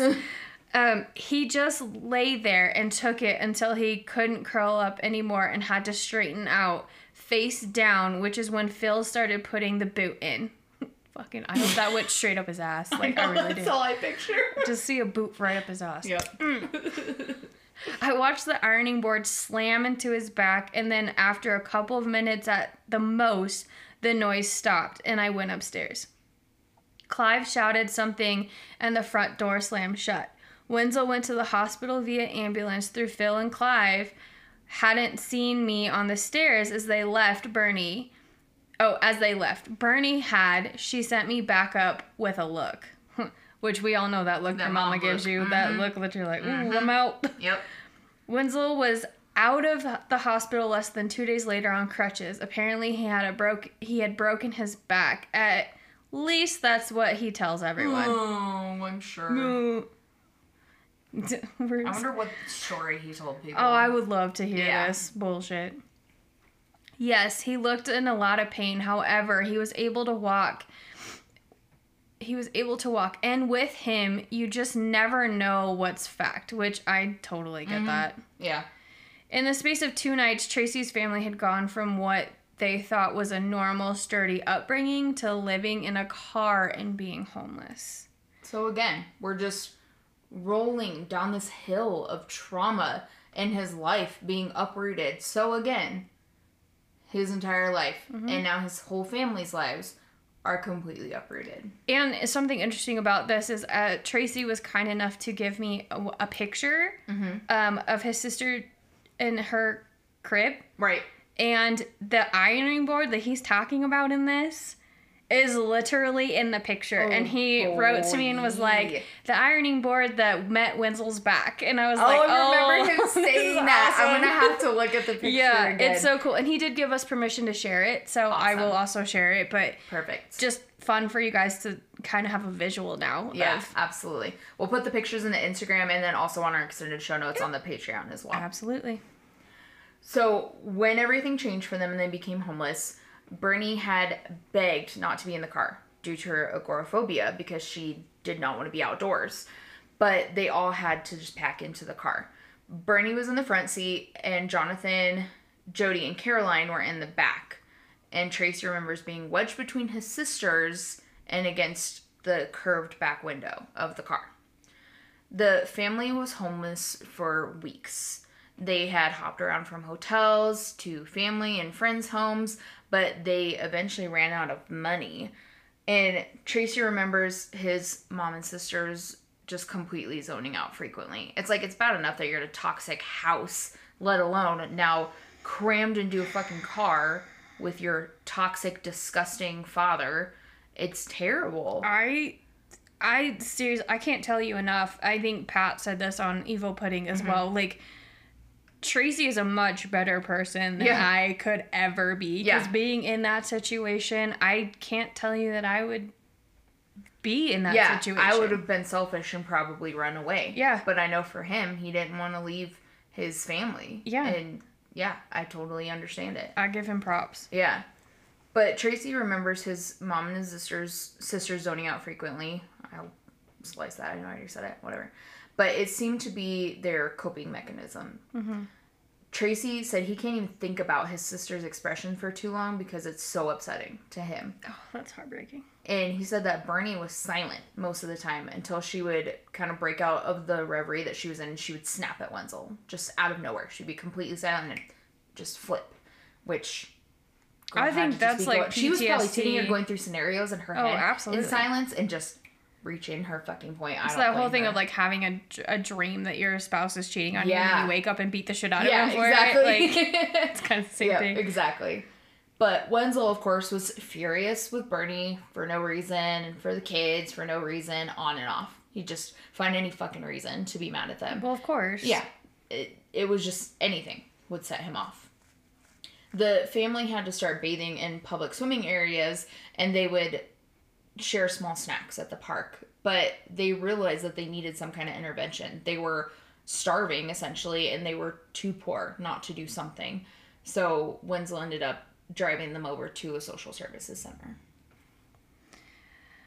Tracie says he swung the car around and we pulled into the social services base. We sat in the waiting room. What's happening? Caroline asked me quietly as Jonathan played with the toys and mom and Wenzel were in the other room talking with the social workers. I don't know. It's not good, I replied, putting as much emphasis on not good as I possibly could. I had that stomach feeling again, the one I'd had with Nan and Alan. This wasn't just bad, this was very bad. Jonathan kept playing with a plastic bat and ball set in the corner of the room. We kept saying no because we didn't know if it was allowed, which that's just heartbreaking that you're literally in a room with toys for kids Yeah, and and you don't even know if you can play. Because you know Wenzel would be like, no, absolutely not. No joy is to be had in my presence. Ugh. How dare they? disgusting. A social worker came out. Why don't you play outside? This may take a while. Which she's just being nice. Yeah. Like, go play outside, right? Yeah, go be kids. Right. Jonathan sat down next to me and none of us moved. It's a nice day out, the lady said. We remained seated. Dad, I called. It's okay, go out, he called. So again, they have to ask for Yeah. permission. Exactly. Just- and I hope that sent off warning signs to the social have. worker. We got up and the woman handed Jonathan the golf club set and his face lit up whilst Caroline lit up whilst Caroline and mine's fell, which is like so sad. This is not good. I paced around the garden area with a tree in it. I was on I was in my own little world. Why here? What is this place? What do they do? I had no answers. Is mom going to go to the hospital again? Perhaps it's about the agoraphobia, even though she's been even though she'd been recently. No, it can't be that. It's a bad boys school because of word of the word search perhaps. No, this isn't a school. You okay? Caroline asked me, touching my shoulder. No, this, I said, pointing at the rooms, isn't good. We need to leave and go back to. How do you say that? Macclesfield, I think. Macclesfield. Find a house. That's how I pronounced it earlier, so hopefully that's Perfect. I just want to make sure I said it right. Any house, even Rochdale. This, not good. Jonathan trundled over to me, handing me a gold club. Bat? He asked, looking at it inquiringly. No, John, it's a golf club. Go play. I said.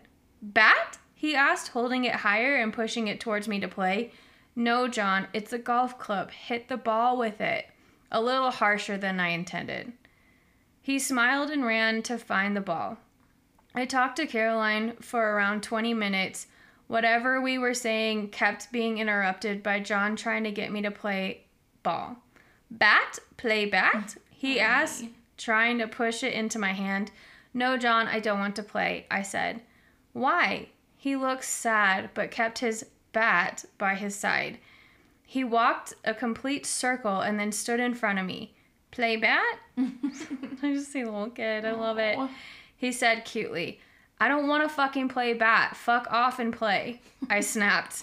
Caroline, I get it though. I the stress of the situation. I He's so stressed, and, and Yeah. Jonathan's so innocent and just Yeah. wanting to play and doesn't get it, and I Well, get it. He's the oldest. It's clear that he feels like he has to be the father that his father isn't. Yes. You know? Um, Caroline gave me the same look Bernie gives Wenzel when he's being an asshole. Understandably. Which I get it. what? I said, pacing in the opposite direction. We must have made we must have made up because we were all playing hit the ball with the bat when mom and Wenzel and a female social worker came out of the building. We off? I asked, wanting to be out of there as soon as possible. They could give me whatever bad news they had when we had left. I stood by Wenzel's car. The social worker spoke. You're going to stay in a nice house with another family whilst your mom and dad find somewhere for you to live. Then you can come back, she said. She had yellow hair. I'd never seen yellow hair before. Mom spoke with authority. She spoke. Oh, sorry. She spoke. I saw mom below. My bad. like, where did you even see that? She spoke with authority. This is happening. It's not a question. I ignore her and looked at Wenzel and Mom. He had he was cold, unfeeling, just waiting for it to be over. Bernie had been crying. She had tears in her eyes but was still holding them back. Come back, I asked anyone who was listening, but replying to the social worker. Yes, when they find somewhere to live, the so- social worker said. It was sunny, but I couldn't feel it. Like he's stressing this whole time. Yeah. And like- then He can't enjoy the sunshine that you know they don't get very often. Just oh my god. But it's like, what is? You have to wonder what he's more worried about. I, I really think it's he's more concerned with being separated from his mom and her only being with Wenzel. Tracie says, quote, It didn't take long for me to notice some serious differences. I'd grown up in a series of a series of council houses and several properties when we were homeless but in care. End quote. Tracie remembers falling into routine in this new foster home a little bit later on after they had gotten there. He remembered he would get up and he'd get dressed right away, and in the morning he would make his way down to breakfast. They had a breakfast bar, so it was actually like a bar area that was about half a kitchen's length, and it had stools lined up at the counter, and there were various cereals that they could choose from. oh, that's cool. Yeah. The kids there could choose to have either a bowl of cereal and one piece of toast, or they could have two pieces of toast instead. But they were also able to have as much fruit as they wanted. I love really that. That's awesome. So it's like they didn't have a limit on, you know, fruit at least. After breakfast, Tracie would be able to wash up, he'd change, and then he'd sit in the living room until it was time for him to go to school. Then after school, he would go upstairs to do his homework, and then they would have dinner with dessert every night. So, you know, It seems like a very calm, normal household. steady paced household. Yeah. Proper dinner etiquette was always required, though. They weren't allowed to have elbows on the table, and they had to use a knife and fork in the appropriate hands. And there were no sandwiches allowed, which I found funny. So bread was only allowed to be a side, and they couldn't make a sandwich out of their food. So no sandwiches. I would die. I think it's just because they were messy. I think it was like no finger foods, and they could like cut up pieces of bread. It sounded Right. like they had to use the knife and the fork to eat the bread too. oh my gosh, I would die. I eat sandwiches like all the time. After dinner, their homework would be checked, and they would fix it as needed. Wow. And as long as Tracie didn't have anything else to complete and everything was done sufficiently, he remembered that he was able to have free time and shower. And they also had a bedtime of 7 p.m. That's so early. But That's what time I go to bed now. Like it's past my bedtime right, Right. but it was structure, you know? And he really remembers how different this was than the chaos that they are all used to. right? I bet you that was so comforting. I don't know though. Some I feel like somehow it was more off-putting because it was so different from anything they were used to. I think the structure for a long time would have definitely been good, but I think it was just so strange. That's fair for them. Yeah, but it's really interesting to think about the differences that the structure brought them. A big, big thing is they were not allowed to swear at all. Tracie actually said swearing was such a natural thing in their house that it was common vocabulary for him. I love this so much. He said, quote, I knew a fucker from a bastard a mile away. If he could be a fucker, he was usually an okay guy. But if he was a bastard, he was plain evil. End quote. Oh, I I feel like that that's you quote and spoke me. to me so much. I was like, I get this. Even before he elaborated, I was like, I get I it. feel you. I, get feel it. you. I feel this in my soul. Yes, we speak are on board. Tracie. and a funny thing is, Tracie remembered how clean the, the staircase was in the home. And he remembers going up to his new room for the first time, and there were pictures of all the other children that had been in Brenda, who was their foster mom, had been in her care while they were going up to his room. She remembers that she told him that they always come back, which I'm like, I don't know if that's you know speaks more to her because it seemed like for all intents purposes she was a great foster mom. There wasn't anything negative that I. It sounds Right like when she says they come back, like they It's come back to visit. Like they come back to visit is what it makes it me sound. yeah, see, like. I thought it was more like their circumstances always bringing them back. It very it well could be. It could be either. either one, honestly. Yeah, absolutely.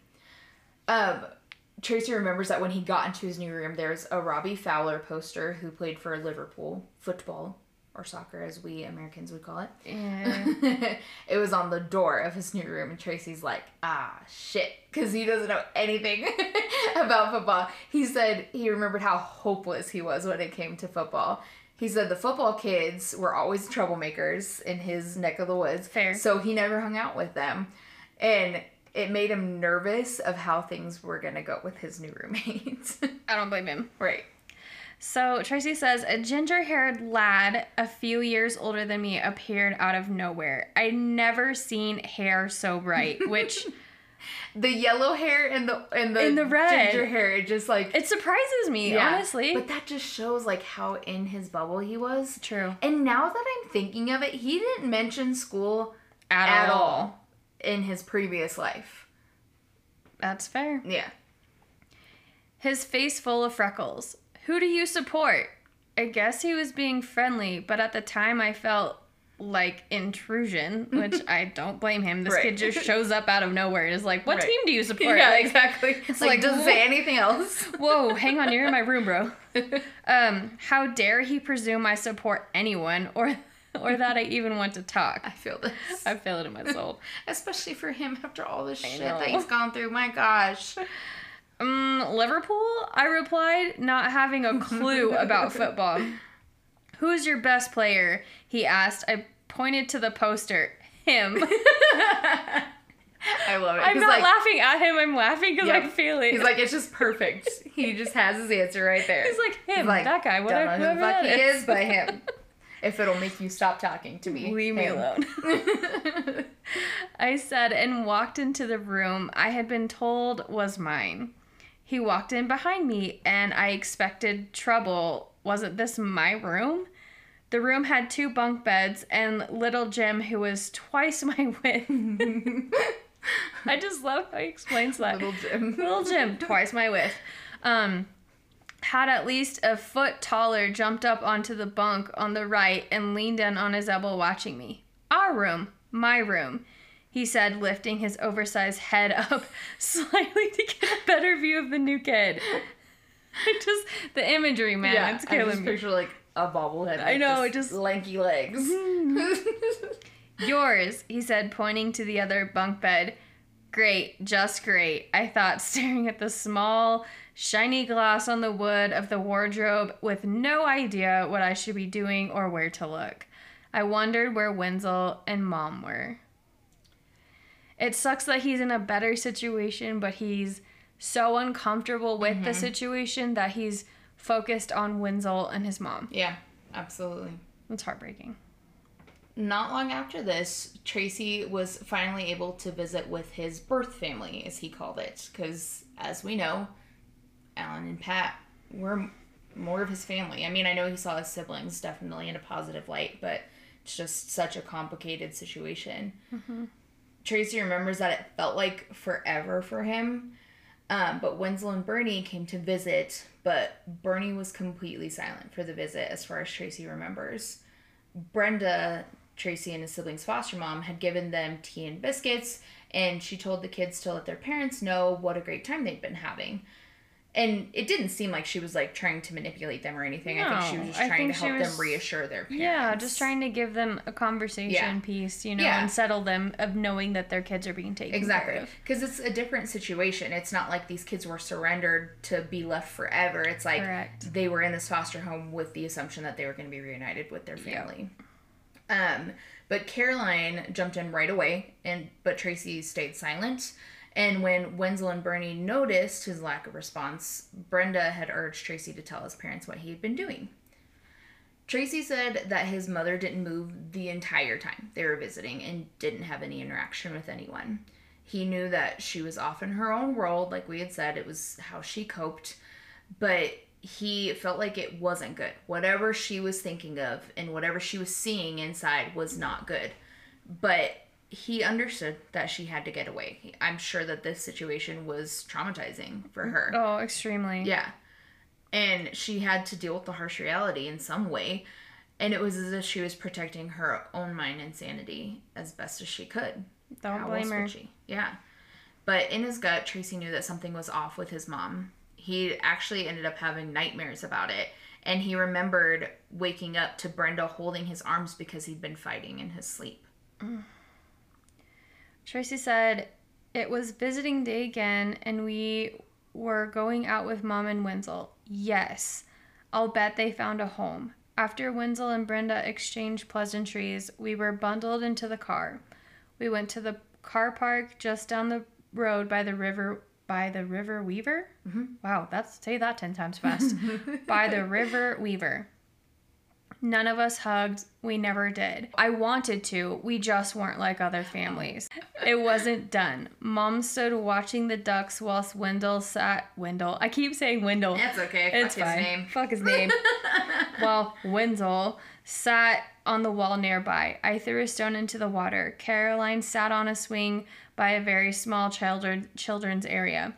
Wenzel wanted to know what we'd been doing. We didn't say. He said they didn't have a place yet, but would soon. That was the last time I'd ever see my mother alive. A few days later, the social worker, Trish Farrow, who had originally paired the children with their foster mother, Brenda, came to see them. Tracie remembers sitting on the blue couch in Brenda's home next to his sister Caroline. He remembers that the look on Trish's face was concerning to him, but she didn't appear upset. She was just very stone faced. I feel like Tracie's an empath. He I seems agree. Mm-hmm. to read people's emotions before they even Yeah. get them out. I think he's had to though so much of the time with his father. That Yeah. was literally how they how they expected that's not the word that I'm looking for, but how they anticipated Yeah. the things that his father was going to do and I think he got very good at it. Yeah, which I would agree, though. a catch twenty two. Exactly. It's like knowing what's coming or Yeah. yeah, But he remembers that she greeted them and she asked if they were okay. And she tried to feign happiness with her tone, so tried to seem bright and peppy, you know. But Tracie immediately clocked that something was very, very, very wrong. And he noticed that Brenda was watching them for their reactions. And this was something that Tracie really hated. I don't blame her. I don't like being watched for Yeah, mine. So Exactly. So he remembers that he tried to ignore her at that point and just kind of shut it off. He remembers that Trish tried to be positive and she really spoke to them like they were fragile children, more or less. And these weren't fragile kids. You No, know? they're not. They needed to just be told up front. But she told them that she needed to say something that wasn't easy. But Tracie ended up cutting her off and said, What? which I don't blame him. He's like, get it out. yeah, What is it? Fucking spit it out. She sighed. Your mom was found dead this morning. Caroline had taken an instant stony expression. I could feel it. How? I asked. Trish looked at Brenda, who gave a short nod. She was killed, she stated. Clive? I said, staring deep into Trish's eyes. I was certain. It had to be Clive. No, no, not Clive, she replied. It must have looked quizzical because I didn't have any sense it I didn't make any sense to me. Who? I asked. Your dad. He handed himself into the police earlier on today. I don't remember the rest. Some said I went upstairs and was in the bed- bathroom an hour. All I remember is being on a push bike my granddad made me and flying around the Winsford estate over and over, repeating father killed mother over and over again in my head. I knew I had to remember it. I had to drill it in so I couldn't move or else I'd forget it and I couldn't forget it. I'm the oldest. I take care of mom when Wenzel's not around. Mom's dead. Nan and Alan are dead. Who am I? Father killed mother. Father killed mother. Over and over. Each turn of the pedals, each half turn, each movement. Father killed mother. Father killed mother. Tracie remembers not wanting to talk at all, though he was inundated with therapists and friends and plenty of people that were there to lend an ear, but he doesn't really remember saying anything for about six months after this. He remembers that he had no one to care about at this point and felt that he had nothing to say. I mean, I don't blame him. Right. I mean, his entire world's just got yanked out from underneath him. Yeah, Again. what little he had left. Yeah, because now all he really has is his siblings, and Right. even that's not that much. Right, exactly. Tracie said, I lay on the bottom bunk and punched the thick wooden slat above me slowly. Pressure, no pain. Father killed mother. I told myself and I punched it again, this time feeling pain.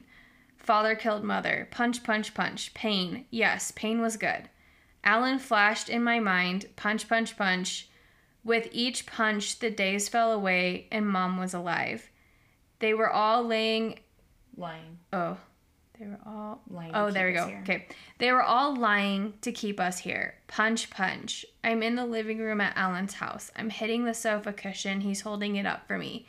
Turn your hips, lad, he said. Punch, punch. Again, lad. It's good. Again. I hear him clearly and see him more vividly, vividly as my knuckles turn red and sore. I'm snapped back to reality as the skin splits. I'm in pain on my back at Brenda's house on the bottom bunk. Little Jim has walked in and looks down at me. Ugh. I scream, unloading lefts and rights into the wood. For around five seconds, his eyes are on mine before he legged it down the stairs. Again, I love I that love saying. that saying. Like, yes. I'd worn myself out by the time Brenda came up. You're on the top bunk from now on, I was told. I ignored her that night and a few nights later. Yes, I believe this is where it where begins the start. The true story, the true start of my story.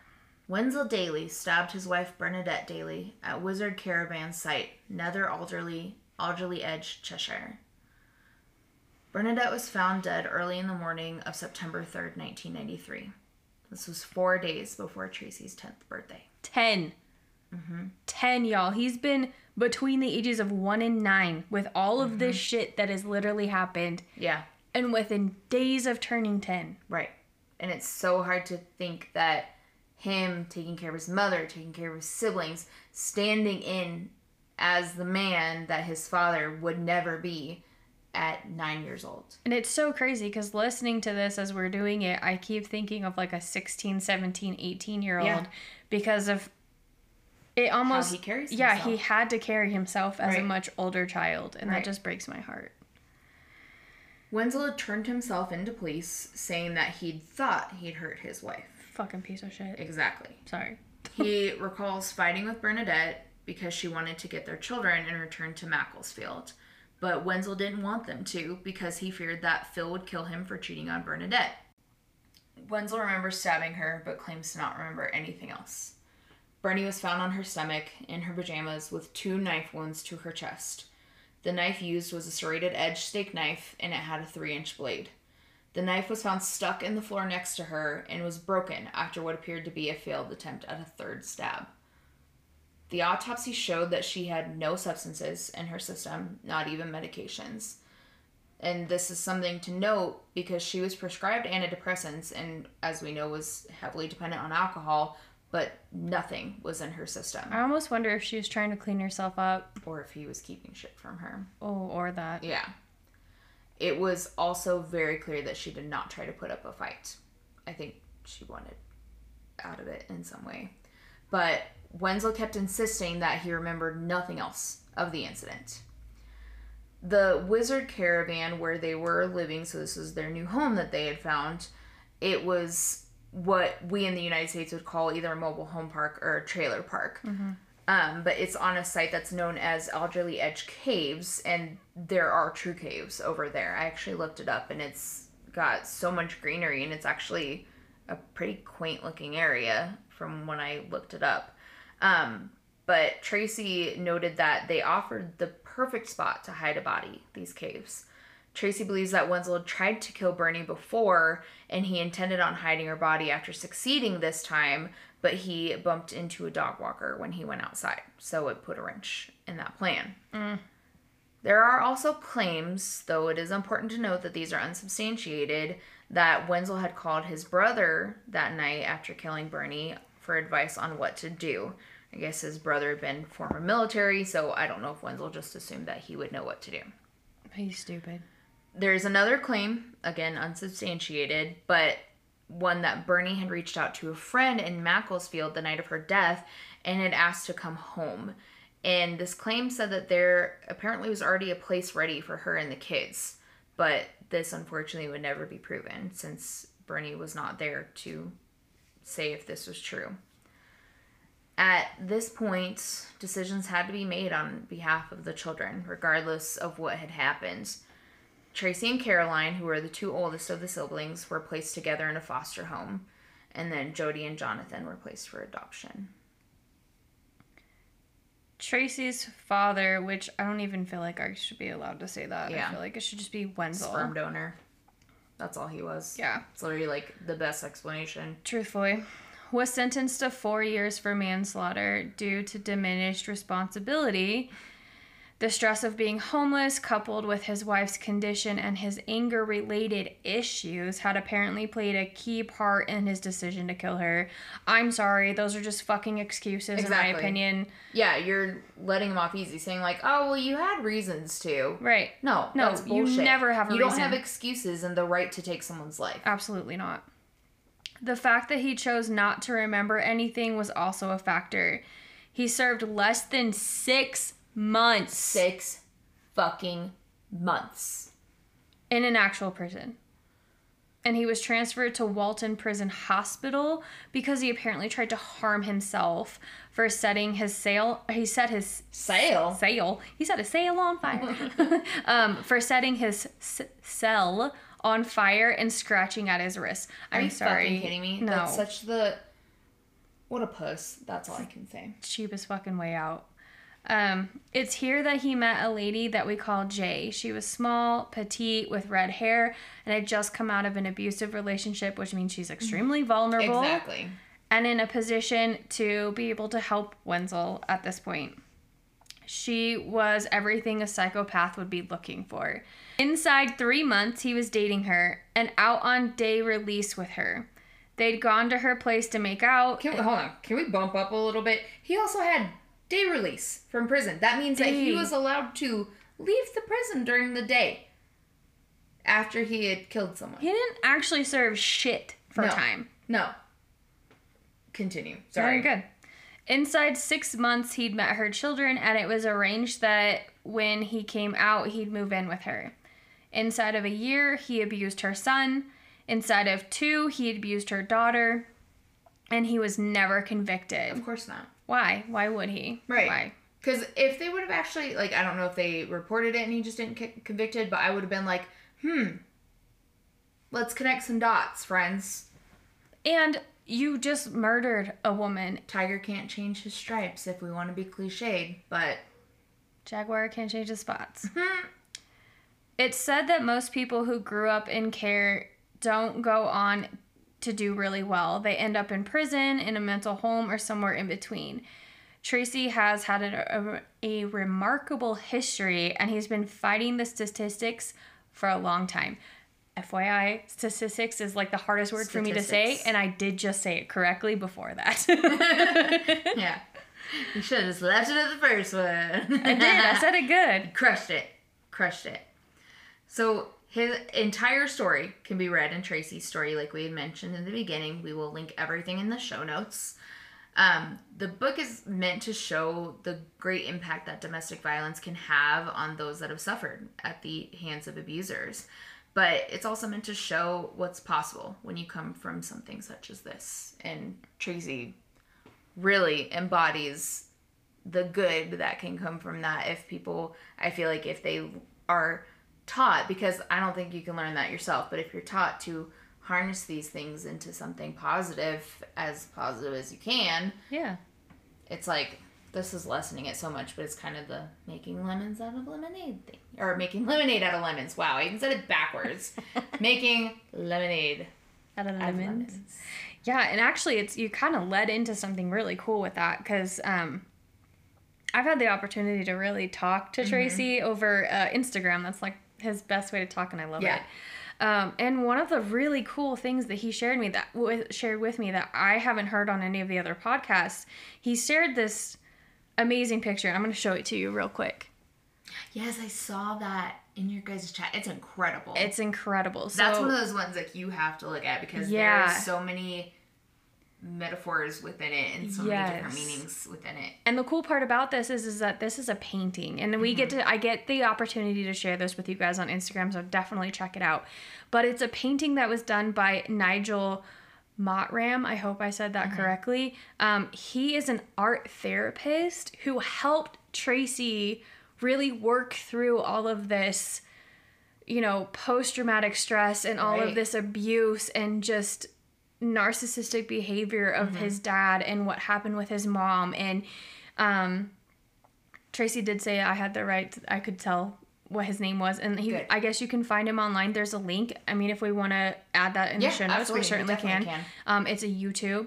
Um, and he just, he really appreciate. You can tell he just appreciated that, and that's Mm-hmm. really a big chunk of what pulled him through this. Yeah, absolutely. And he's just a good person. I just I can't Mm-hmm. like express it enough. Like he's so sweet and so kind, and Yes.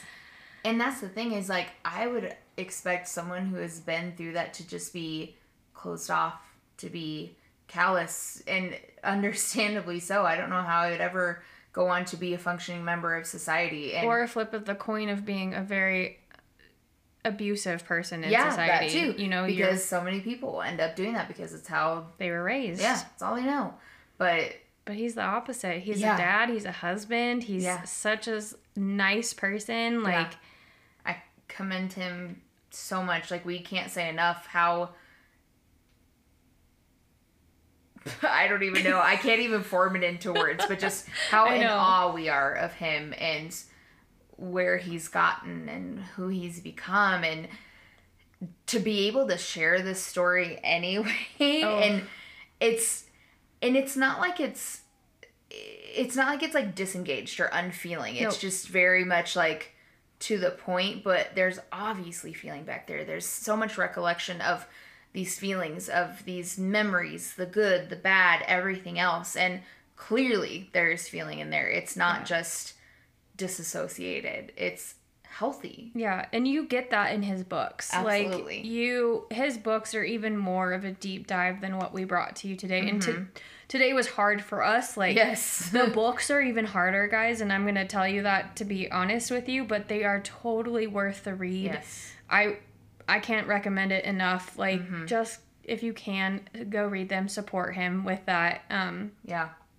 But it's like we said, it's it's books talking about traumas that are not talked about. Mm-hmm. You know, they're almost like kind of blasphemy in our society now. Yeah, I feel like especially in American society, Yes. it's like a taboo. People don't talk about their feelings, and it's so unhealthy. which is so unhealthy. different from you know over there Yeah. over the pond. Like it's. Yeah, I hope Much different. norm over there. I feel like it is. I Yeah. Mm-hmm. feel like even watching like actors and stuff coming from there, they're very open and yep, you know eloquent in what they do and say. absolutely. And over wish we here, it's a it's a no no. yeah, it's a toughen up, keep your chin up, get over it. That's Yeah. kind of how it is out here. It's changing. Like people are speaking out against things like that, but I think it's so important to share your experiences. And I know that Tracie sharing this story is going to change lives. It's going to change people's lives.